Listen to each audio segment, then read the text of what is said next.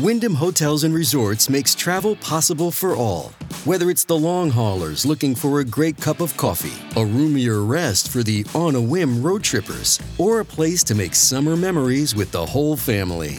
No matter who you are, where you're going, or why, with twenty-four trusted brands to choose from like La Quinta, Days Inn, and Super eight, your Wyndham is waiting. Get the lowest price at Wyndham Hotels dot com. Restrictions apply. Visit website for more details.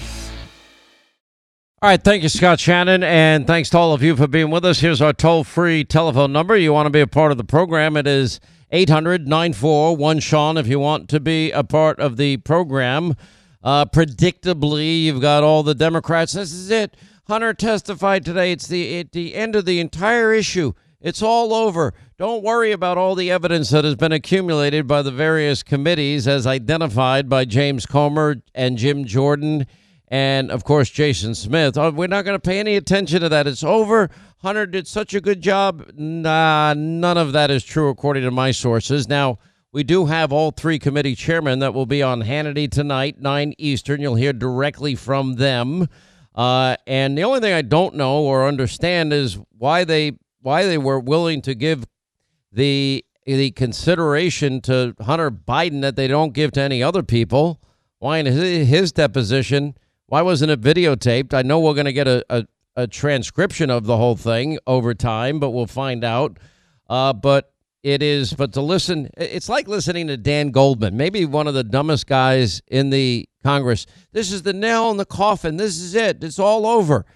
That's the same guy that when Devin Archer testified that, in fact, yeah, Joe Biden used to call into all of these meetings with, with Hunter's foreign business associates, which blows out of the water Joe's massive lie as a candidate and as a president that he never one time, never ever, did he speak with Hunter or Jim, his brother, or anybody for that matter about their foreign business deals, but yet he's calling into them.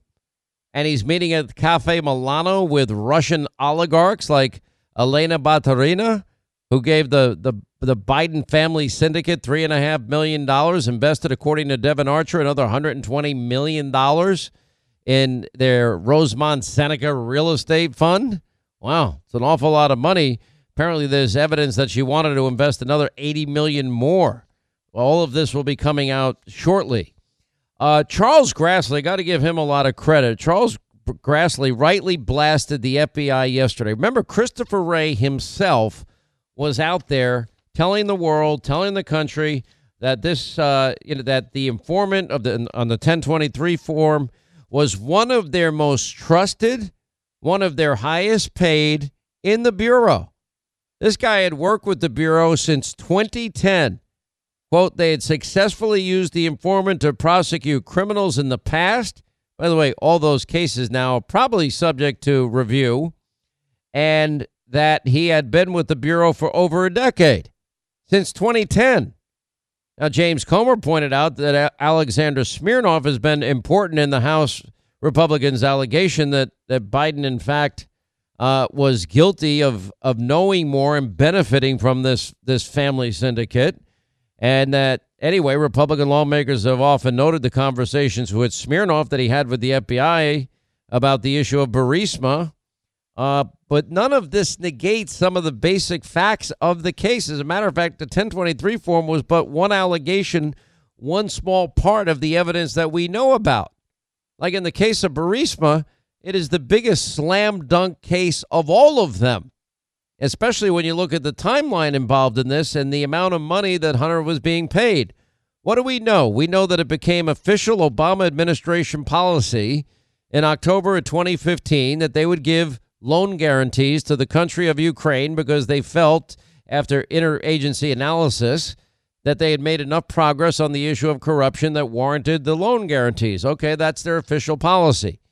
We know that in December of twenty fifteen, the same year that Joe Biden got on a phone call, James Comer has told us this story numerous times, got on the phone with his son Hunter and Burisma executives when they were in Dubai. Five days later, around five days later, Joe goes to Ukraine. Then Joe at the Council of Foreign Relations admits that I told him, you're not, you're not getting the billion dollars. You're not going to get it. Let me see. You got, you got six hours. Fire the prosecutor. Or you're not getting the billion. Son of a bee. They fired the prosecutor. Now, what else did we learn from Hunter himself? Well, he gave probably the worst interview that a fifty-year-old man has ever given any television network when he went on Good Morning America on A B C and admitted that he had no experience in energy, oil, gas, coal, or any experience in Ukraine. But yet he was being paid millions of dollars to sit on the board of this Ukrainian oil and gas giant. Now, why would you pay somebody with no experience all of this money? And what was the result when Joe Biden got rid of the prosecutor investigating Burisma Holdings? What was the net result of that official action that he took as vice president of the United States by leveraging one billion dollars of your dollars? Well, one of the things that happened, Hunter continued to get paid even though he had no experience. And I've got to add, and I'm sure it came up a lot today if I had to bet, that Hunter was addicted to hard drugs at the time. Now, I'm glad that he's sober. I think it's ridiculous. The New York Post called it chutzpah, and the name is Biden, and that Hunter's, you know, complaint that the pressure from Republicans may push him off the drug and booze wagon that he's been on. I, I don't want to see anybody return to addiction. I don't care who you are. It's not political to me. If you can overcome addiction, that, that ruins lives. If he's gotten healthy and he's gotten sober, good for him. Addiction, however, is irrelevant to what's undeniably established in the public record, and that is Hunter and his uncle Jim.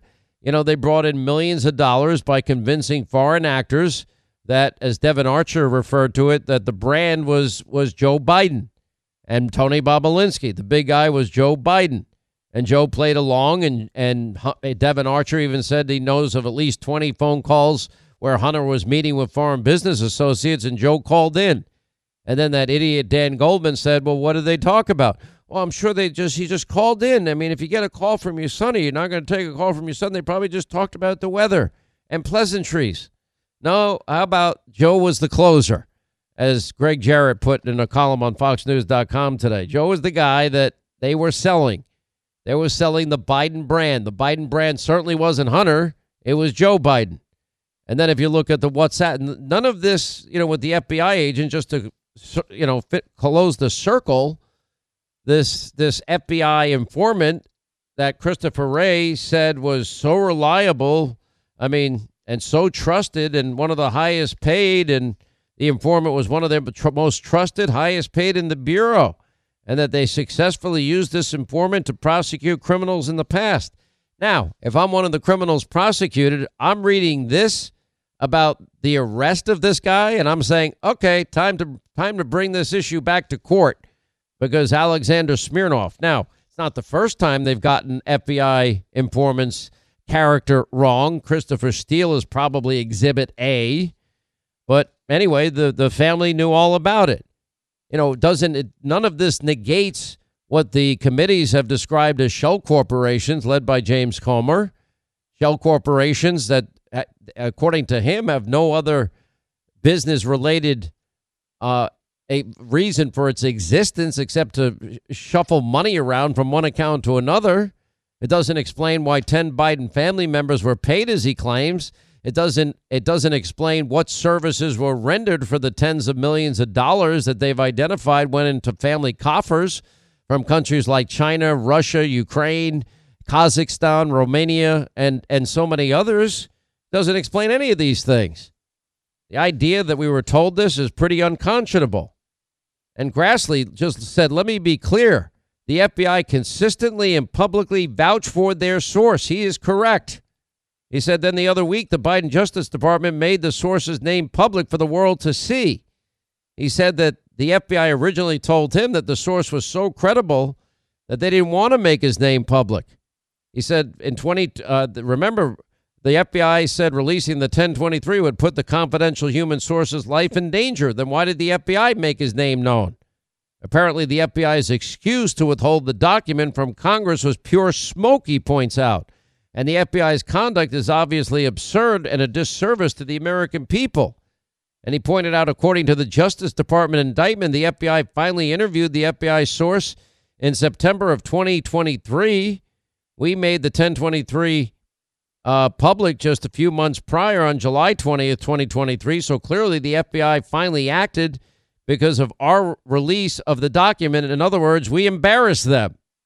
And by the time the document was over three years old, well, three years, they didn't do their job. So the ten twenty-three sat with the F B I collecting dust until Congress acted. And that's all. Again, it doesn't negate all the other issues that have been brought up.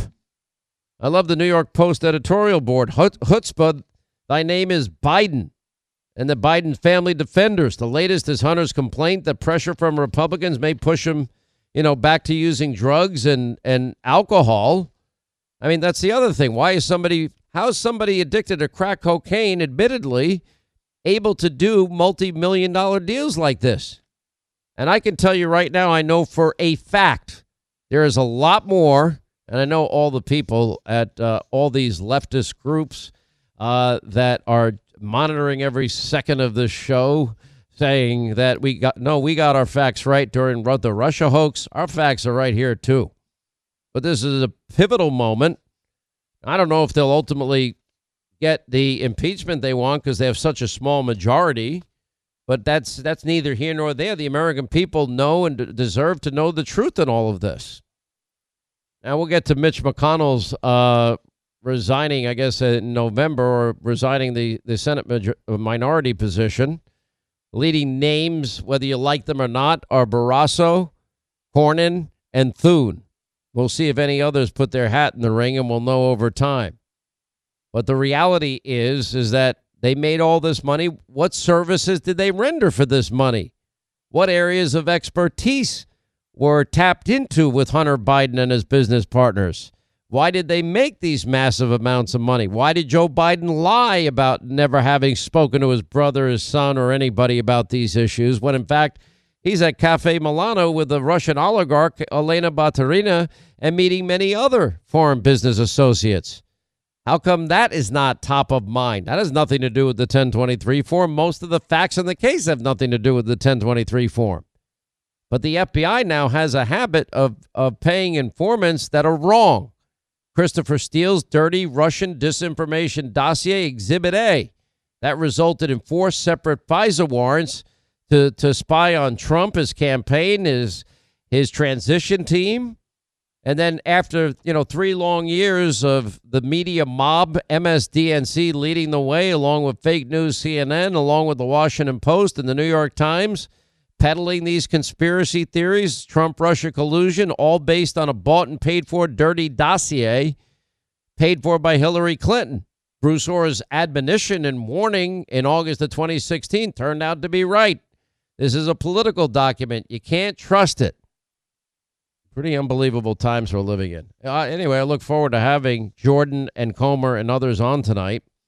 Uh, House Republicans, by the way, have subpoenaed the tapes and the transcripts of Biden's brain fog interview with the special counsel Robert Herr when he didn't remember the years he was vice president, didn't within years remember the, the date of his son's death, because his cognitive struggle is now a major issue in this campaign. And House Republicans have subpoenaed the D O J for the records, and they have every right to them. All of a sudden, out of nowhere, I'm not sure what to make of this. Biden said he made an unannounced visit to Walter Reed for his annual physical exam. Maybe they just didn't want to tell us before the day that it happened. But, oh, and one other bit of good news. Kamala Harris is now saying college students are now going to get paid with taxpayer dollars to register voters ahead of twenty twenty-four. Well, do you think they're going to be registering a lot of Republicans? I tend to think not. And I think if we're going to have that, well, you ought to have an equal number of mo- amount of money going to Republic. Well, first of all, what is the federal government doing involved in this anyway? Especially when we have thirty-four trillion dollars in debt. Guess what? We can't afford it. Let's start there with that. Anyway, we got a lot of ground to cover today. We'll get into this, uh, the hearings with Alan Dershowitz, Greg Jarrett coming up. Rand Paul of Kentucky will join us today. Bill O'Reilly, All Things Simple Man, coming up today. Hey, if you are a homeowner, it's for most people, it's their biggest investment. You got to protect your biggest investment, and you need to know that there are cyber criminals and criminals all over the world. They're targeting American homeowners. And everybody's title is online. And guess what? They're stealing people's title. It's called house stealing. Anyway, smart homeowners now are making it really tough for these thieves to get away with this crime. And they're protecting their homes by protecting their title with Home Title Lock dot com. I'll give you an example of a family in Sarasota. Home Title Lock caught a cyber thief from New York trying to sell their property on a po- popular real estate website. The thief was able to fraudulently change the title online, and that's when Home Title Lock detected it, and they worked with the homeowner. They put the title back in their name. Now, if they didn't have Home Title Lock dot com, guess what? That home probably would have been sold from un- out underneath them. Look, if nobody's watching your tile, uh, title, that's how they get away with this. Protect yourself. Protect your biggest investment. Go to Home Title Lock dot com. Use the promo code Sean, S E A N. They'll give you a complete title scan of your home's title. Make sure and verify it's still in your name. And your first thirty days of triple lock home title protection is free. That's Home Title Lock dot com. Promo code Sean, S E A N.